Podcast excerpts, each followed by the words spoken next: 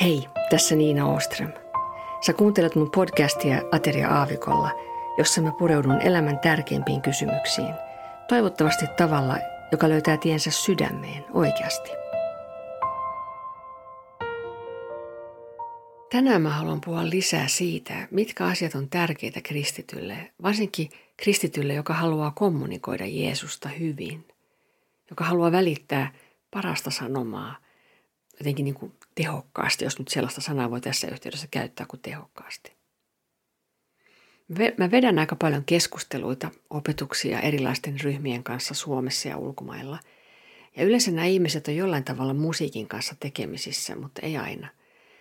Yhteistä heille on kuitenkin se, että he tavalla tai toisella kommunikoi tai yrittää kommunikoida Jeesusta yleisölleen, tai missä tilanteessa sitten onkaan. Mutta kysytään välillä, että annanko mä laulutunteja ja mun vastaus on, että en oikeastaan. Tietysti jollain tavalla mä voin sitä tehdä, mutta on paljon muita, jotka luultavasti tekee sen paljon paremmin kuin minä. Silti vaikka nyt laulamisessa, niin, niin siinä on sellaisia aspekteja, jotka mua niin kiinnostaa, että mä haluan puhua niistä ja mä haluan jakaa niitä muiden kanssa. Mä oon nähnyt niin paljon erilaisia esiintyjiä tilanteita niin monessa maassa – ja paljon myös mediassa, että mulla on karttunut takkiin asioita, joista mä oon jotain mieltä. Ja niin kuin mä aikaisemminkin sanonut, niin ne tilanteet, jossa sulle niin sanotusti annetaan mikrofoni, niin ne on kallisarvoisia. Ihmiset antaa sulle huomionsa, korvansa ja ehkä katseensa myös. He on ehkä hankkineet lapsen vahdin tätä keikkaa varten. He vois olla jossain muualla, mutta nyt he on tässä. Mitä sä teet heidän huomiollaan? Mitä siinä tapahtuu, mitkä on ne viestit ja asiat, jotka kulkee siinä niin kuin edes takaisin. Jeesuksen seuraajana mä haluan olla läsnä hänen vaikutukselleen minussa ja mun kautta. Se on rikas kokemus, mutta se on useasti myös haastavaa. Sananlaskuissa on tällainen paikka, että hevonen on varustettu taistelun päiväksi, mutta voitto on Herran hallussa.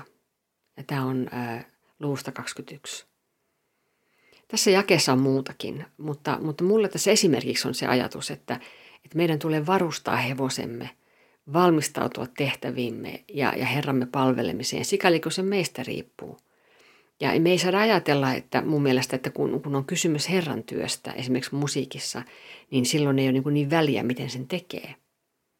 Ja samanaikaisesti on totta, että voitto on Herran hallussa, niin kuin siinä sanotaan. Se on Herra, joka vaikuttaa niin, että asiat voi muuttua. Ihmisten sydämet voi kääntyä Herran puoleen. Eli se menestys siinä tehtävässä, se on Herralta. Sä muistat ehkä myös, että mä oon aikaisemmin sanonut, että, että kaikki joka tapauksessa, kaikki hyvä joka tapauksessa tulee Herralta. Jokainen hengenvetokin. Eli ei ole minkään sortin oikeaa menestystä ilman häntä kuitenkaan. No, anyways. Äh, mulla on kehkeytynyt semmoinen kolmen kohdan ohjelmajulistus tässä suhteessa. Kolme asiaa, mistä mä, niin kuin, mitkä on tärkeitä mun mielestä. Niin kuin, siis niin kuin siitä just, että mitä kristityn kommunikoijan pitäisi niin kuin pitää mielessään ja elämässään koko ajan.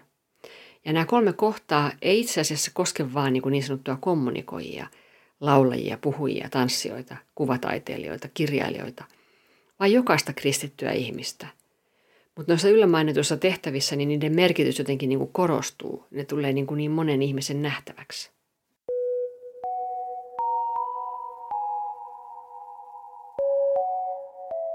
No ensimmäisenä kohtana on tämä.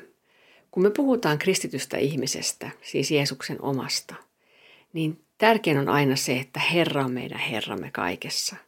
Että me halutaan pysyä niin lähellä Jeesusta kuin mahdollista ja halutaan vielä lähemmäksi kuka tahansa sä oot, vaikka sä olisit kuka superstara tahansa, jos sä oot kristitty, niin Herran kuuluu olla sun ykkönen ja kaiken keskiössä. Sä et ole kaiken keskiössä. Ja tässä ei ole poikkeuksia. Sä et voi sanoa, että, että, että kun mä nyt on tällainen stara, niin eihän muun päde ihan samat säännöt kuin muihin Jeesuksen seuraajiin. Kato, kun mä oon vähän erilainen. Joo, kyllä sun, sun työ ja tehtävä ja asema on varmaankin erilainen kuin useimpien muiden ihmisten. Mutta se ei tee susta esimerkiksi parempaa kuin muut ihmiset. Meillä kaikilla on oma tehtävä ja kutsumus, oma tontti hoidettavana. Jos ihmiset kuuntelee ja tulee kuuntelemaan sua ja he tietävät, että sä oot kristitty, niin, niin mun mielestä heillä on niin kuin oikeus odottaa, että sieltä sun suunnalta tulee jotain kuulemisen arvoista. Eli jos sun elämä Jeesuksen seurassa on olematonta, niin siinä ei auta se, että pidetään rukoushetki ennen kuin mennään esiintymään. Se, mitä sä kommunikoit, pitää tulla syvemmältä. Se pitää olla jollain tavalla elettyä ja itse koettua. Siinä ei myöskään auta se, että sun kuvataiteessa on esimerkiksi on kristilliset motiivit, eli se mitä sä kuvaat, että ne on jotenkin niin kuin kristillisiä. Tai vaikka laulun sanat, ne on täynnä kaanaan kieltä. Tai se elokuva, missä sä näyttelet, niin se kuvataan kirkossa ja sen pihalla. Sulla tarvitsee olla Jeesus-elämä sisälläs. Sen tarvitsee puskea ulos sun ihon huokosistakin. Ei kannata pettää muita eikä itseään. Tämä on kaikkien kannalta parasta, turvallisinta. No sitten se toinen, toinen asia. Se sanalaskujen paikka, jota mä siterasin, että hevonen on varustettu taistelun päiväksi, mutta voitto on Herran hallussa, niin se kuuluu paljon just tähän kakkoskohtaan. Hevonen on varustettu. Mun tehtävä on myös siis pyrkiä saamaan taidollisuutta, taitoa, tietoa siihen mun alaani niin paljon kuin mahdollista ja kohtuullista kussakin tilanteessa. Asiat kuitenkaan aina ei välttämättä ole kiinni mun taidollisuudesta, koska Herra on joka tapauksessa suvereeni. Ja hän voi armossaan käyttää vaikka aasia, jonka hän laittaa puhumaan. Sä ehkä muistat Bileamin aasin neljännestä Mooseksen kirjasta. Ää, ja tämä nyt niinku, tää koskee niinku kaikkea sitä, mitä mä sanon, että, että joka tapauksessa Herra voi armossaan, hän voi tehdä mitä hän, mitä hän niinku haluaa. Mutta se ei tarkoita sitä, että mulla olisi tekosyy olla olematta taidollinen että mulla olisi niin tekosyy olla valmistautumatta. Se tehtävä kuuluu mulle. Käyttää sitten Herra sitä just mun taitoa tai ei. Tähän taidollisuuden tärkeyteen on moniakin syitä. Ensinnäkin se tuottaa kunniaa mun luojalleni äh, hänelle, joka on mulle niitä lahjoja ja taitoja antanut. Että tehdään asioita hyvin, kauniisti ja taidolla. Kauneus on jotain sellaista, mistä Herra on mielissään. Ja tässä mä haluaisin ottaa esiin semmoisen henkilön kuin Besalel, Ähm, hän, hän löytyy toisesta Mooseksen kirjasta ja Besalelia useasti käytetään esimerkkinä niin kuin sellaisesta taiteilijasta. Ähm, tästä tulee niin kuin esiin just se, että, että tehdään hyvin ja että se taito tulee Herralta. Tämä on toisen, toinen Mooseksen kirja ja 31. luku. Mä luen. Herra puhui Moosekselle, katso, minä olen kutsunut nimeltä Besalelin, Uurin pojan, Huurin pojan pojan, Juudan heimosta – minä olen täyttänyt hänet Jumalan hengellä niin, että hänellä on viisautta, ymmärrystä, tietoa ja kaikenlaista taitoa suunnitella ja valmistaa esineitä kullasta, hopeasta ja vaskesta, työstää ja kiinnittää jalokiviä, veistää puuta ja tehdä kaikenlaisia töitä. Minä olen myös antanut hänen avukseen Oholiaabin, Ahisamakin pojan Daanin heimosta, ja olen antanut kaikille taitajille kyvyn tehdä kaiken, mistä olen antanut sinulle käskyn. Sitten myös se, että osaa asiansa on mun mielestä myös kunnioitusta sun kuulijoita, sun yleisöä kohtaan. Se osoittaa heille, että sä välität siitä, että he tulee kuulemaan. Ja se myös avaa heidän mielensä, näin mä ajattelen, kuuntelemaan sitä, mitä sulla on sanottavana. Ja tähän liittyy monta muutakin asiaa kuin esimerkiksi soitto ja laulutaito vaikkapa. Niin kuin muutenkin sellaisia asioita, mitkä liittyy siihen esillä olemiseen tai asioiden järjestelyyn. Kaikissa niissä on semmoista taidollisuutta. Ja sitten viimeiseksi, mutta ei todellakaan vähiten, niin se, että osaa asiansa, niin se antaa tilaa itse ytimelle. Se, niin kuin, se antaa sulle mahdollisuuden keskittyä siihen itse ytimeen, eli siihen, mitä sä oot kommunikoimassa. Ja mä käytän tässä tällaista kuvaa. Kun sä opettelet ajamaan autoa, sun huomio on alussa ihan vaan siinä, että sä saat vaihteet toimimaan ja kaistan vaihtumaan ja vilkut päälle ja niin kuin oikeaan aika ja niin edelleen. Ja siinä on tosi monta juttua, jota pitää hoitaa ja hoksata samanaikaisesti. Ja, ja sulla on hyvin vähän mahdollisuutta huomioida sitä, mitä liikenteessä ja sun ympärillä tapahtuu niin kuin vielä siinä vaiheessa, kun sä opettelet näitä juttuja. Sun on vaikea ennakoida asioita.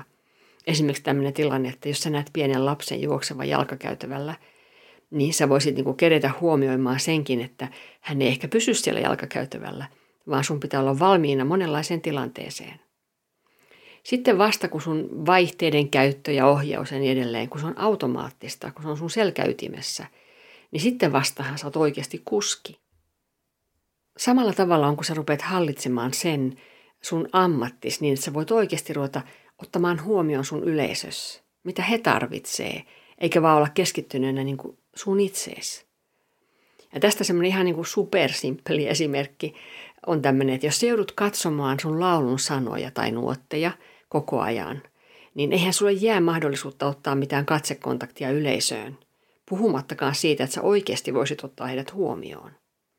Tai jos sä osaatkin sanat, mutta sun silmät on suurimman osan ajasta kiinni, niin ei se ole kontaktia olemista ihmisten kanssa. Tätä silmien kiinni pitämistä mä näin todella paljon, ja se ei mun mielestä ole hyvä. Siinä tarvitsisi tietoisesti, tietoisesti niin kuin harjoitella pois siitä. Ää, se on totta kai monesti semmoinen aika niin kuin luonteva tapa niin kuin mennä semmoiseen moodiin, että laittaa silmät kiinni. Se jotenkin niin kuin tuntuu ehkä turvalliseltakin, mutta, mutta ei se ole, mun mielestä se ei kuulu niin kuin siihen, kun sä oot ihmisten edessä. Silloin sä oot siinä heidän kanssaan. Mun mieheni Benni nosti tämän asian esiin, kun mä olin nuori laulaja ja, ja tota, ensin mä vähän niin kuin suutahdin siitä, mutta, mutta kyllä mä oon sitten myöhemmin ollut siitä kiitollinen. No, joka tapauksessa ää, sä voit sitten ruveta kommunikoimaan heidän kanssaan ja, ja sitten ää, sä huomaat, että, että kyllä hekin kommunikoi sun kanssa, vaikka sanoja ei olekaan. Ja sitten sä voit myös paremmin ruveta kommunikoimaan ja huomioimaan, niin kuin olemaan yhdessä, tekemään yhdessä heidän kanssa, jotka on sun kanssa esiintymässä, koska useasti sä et ole yksin siinä, siinä stagella. Ja tällä on myös suuri merkitys sekä teille että yleisölle.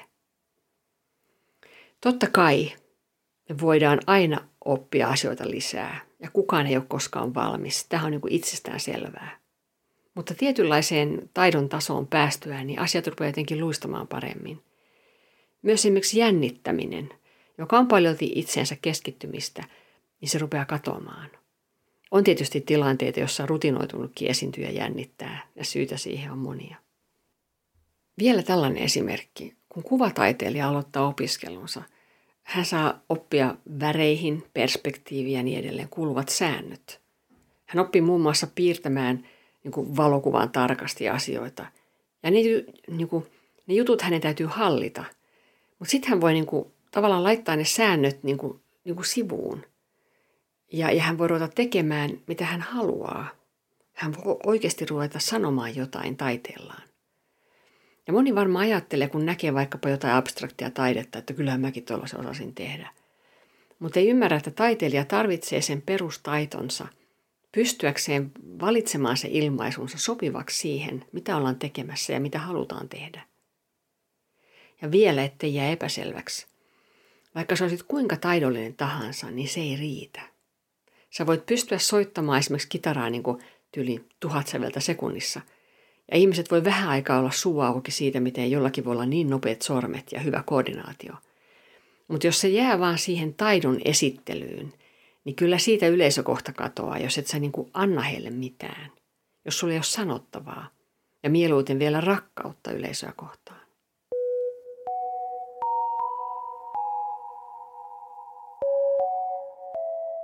No sitten se kolmas kohta. Meidän on tarkoitus tulla omaksi itseksemme. Mä sanon tarkoituksella tulla omaksi itseksemme, koska mä en ajattele, että me sitä lähtökohtaisesti ollaan. Me tullaan omaksi itseksemme ainoastaan siinä prosessissa, kun me muututaan Jeesuksen kaltaisuuteen. Hänessä meidän identiteetti on kätkettynä. Ja tässäkin on semmoinen kumman näennäinen ristiriita, että ei ole niin, että kun meihin tulee enemmän Jeesusta, enemmän hänen mieltään, että me lakattaisi siinä määrin olemasta itsemme. Ei, ei meistä tule Jeesuksen klooneja, vaan niin kuin ihmeellisellä tavalla just enemmän se persoona, joksi meidät niin kuin alkuperäisesti luotiin. Me löydetään meidän syvin tarkoitus hänessä. Samalla tavalla kuin vauva löytää identiteettinsä sen ihmisen silmissä, sen ihmisen läheisyydessä, joka hoitaa häntä, niin samalla tavalla syvimmältään jokainen ihminen löytää itsensä vain Jeesuksissa. Ja tämä on itse asiassa ihan loogista, kun muistaa, että hänen kauttaan meidät on luotu. Ja nyt mä luen kolossalaiskirjasta ensimmäisestä luvusta. Tätä, tätä niin kuin oikein tässä niin kuin havainnollistaakseni. Jumala on pelastanut meidät pimeyden vallasta ja siirtänyt meidät rakkaan poikansa valtakuntaan.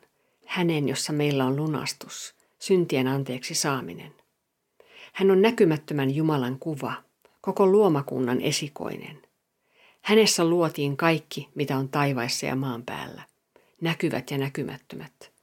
Olivatpa ne valtaistuimia tai herruuksia, hallituksia tai valtoja. Kaikki on luotu hänen kauttaan ja häneen. Hän on ennen kaikkea muuta, ja hänessä kaikki pysyy voimassa. Hän on ruumiin seurakunnan pää. Hän on alku, kuolleista nousseiden esikoinen, jotta hän olisi kaikessa ensimmäinen. Jumala näki hyväksi, että kaikki täyteys asuisi hänessä ja että hän sovittaisi poikansa kautta itsensä kanssa kaiken maan päällä ja taivaissa. Ja näin tekisi rauhan hänen ristinsä veren kautta. Teidätkin, jotka ennen olitte vieraantuneita ja mieleltänne hänen vihamiehiään pahoissa teoissanne, hän on nyt sovittanut poikansa lihan ruumiissa kuoleman kautta. Asettaakseen teidät pyhinä, nuhteettomina ja moitteettomina eteensä. Teidän on vain pysyttävä uskossa, siihen perustuneena ja siinä lujina, horjahtamatta pois sen evankeliumin toivosta, jonka olette kuulleet. Ja kun susta tulee enemmän oma itsesi, susta tulee myös enemmän lahja muille. Ja tätä voi olla vaikea käsittää, varsinkin jos siinä ei ymmärrä Jeesuksen roolia siinä koko jutussa. Koska silloin sun seurassa, vaikkapa siinä kun sä esiinnyt, on hyvä olla. Ää, että me puhuttiin tavallaan tästä samasta asioista myös nöyryyden yhteydessä jossa aikaisemmassa jaksossa. Esiintyjällä tämä omaksi itseksi tuleminen, esimerkiksi mun tapauksessa enemmän niinaksi tuleminen, niin se liittyy esimerkiksi siihen genren, eli sen, niin sen sun vaikkapa nyt musiikkityylin valintaan ja muotoutumiseen – tyyliin monella eri tavalla.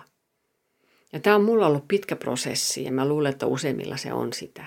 Ja se liittyy omaan semmoiseen niin kuin yleiseen kehitykseen, ei vain niin kuin esiintyjäminen kehittymiseen. Hyvin usein sitä alkajaiseksi yrittää olla niin kuin kaikki muutkin, koska siinä on turvallista olla, tai niin luulee ainakin. Ja, tai sitten yrittää tosi kovaa olla aivan erilainen, niin, kuin, niin, kuin niin erilainen, niin että siitä tulee niin kuin itsetarkoitus. Ja tämäkin kyllä paistaa läpi ja, ja samalla tavalla kuin se, että yrittää mukautua siihen, mitä kaikki muutkin tekee. Ää, niin tämä erilaisena oleminen, niin, niin tota, se, että, niin kuin, että niin kuin yrittää olla niin kuin kaikki muutkin, mutta myös tämä erilaisena oleminen, niin, niin, niin, niin kuin itse tarkoituksena, se tekee asiat myös itselle vaikeammaksi. Meillä on kaikilla oma historiamme, haavamme ja mielenlinnakkeemme – Meillä on omat suosikkivalheemme itsestämme, muista ja Jumalasta, jotka vaikuttaa näihin asioihin. Ja kaikki nämä on tarkoitus purkaa nopeammin tai hitaammin.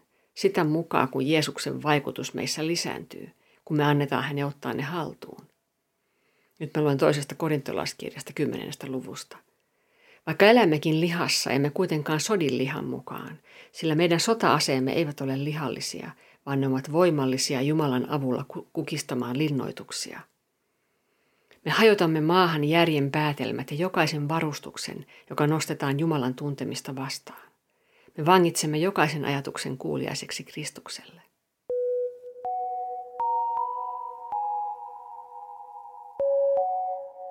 Jeesuksen seuraajana mä haluan siis olla läsnä hänen vaikutukselleen minussa ja mun kautta. Se on rikas kokemus – mutta se voi olla myös vaikeaa, koska siinä on niin kuin koko sun olemus mukana. Tietenkin mä voin yrittää tehdä tätä työtä niin kuin silleen varman päälle, antamatta mitään itsestäni, jakamatta sitä, mitä Herra antaa. Mutta siinä ei myöskään mun mielestä kukaan oikeasti sitä saa mitään. Mutta kun sä oot niin, kuin niin sanotusti täysillä siinä mukana, niin ne hetket, kun sä huomaat, että sä saat olla mukana jossain itseäsi suuremmassa, niin ne on todella hienoja. Ne on todella hienoja. Mutta mut ne laaksot sitten tietenkin voi olla myös todella syviä, kun kyse ei ole vain esimerkiksi sun sorminnäppäryydestä tai siitä, miten kova ja korkealta sä pystyt laulamaan, vaan siitä, mitä sä sydämestäsi haluat tuoda esiin. Lopuksi mä ajattelen, että, että jokainen, ää, joka on tällaisessa tehtävässä, mutta itse asiassa jokainen, jokaisen kristityn, on hyödyllistä määritellä niin kuin oikeastaan ihan jatkuvasti itselleen sitä, että mitä on menestys – mitä tarkoittaa menestys kristitylle kommunikoijalle? Milloin mä voin sanoa, että mä oon menestynyt? Ja jos ei tätä tee, niin voi helposti niin kuin imaistua mukaan siihen, miten maailma määrittelee menestyksen. Kannattaa, asia, niin kuin, kannattaa ajatella asiat loppuun asti. Miettiä, että jos mä teen näin, jos mä tavoittelen tätä, niin mikä siitä on se lopputulema? Ja miksi mä sitä haluan, tai haluanko mä sitä? Sitten mä haluan lukea psalmeista, psalmi 37, yhden kohdan, ne on jakeet 4-8. Olkoon ilosi Herrassa, niin hän antaa sinulle, mitä sydämesi pyytää. Anna tiesi Herran haltuun ja luota häneen, niin hän sen tekee. Hän tuo esiin vanhurskautesi kuin valon ja oikeutesi kuin keskipäivän. Hiljenny Herran edessä ja odota häntä. Älä vihastu siihen, joka menestyy tiellään, mieheen, joka, ju, mieheen, joka juonia punoo. Jätä pois viha ja hylkää kiukku. Älä kanna kaunaa, se on vain pahaksi. Ja sitten viimeiseksi lopuksi vielä tämmöinen rohkaisu meidän jokaisen elämään. Tämä on Matteus 25-21. Hänen herransa sanoi hänelle, hyvin tehty, sinä hyvä ja uskollinen palvelija. Vähässä olet ollut uskollinen, minä panen sinut paljon haltiaksi. Tule Herrasi ilojuhlaan. Tavataan taas ensi kerralla.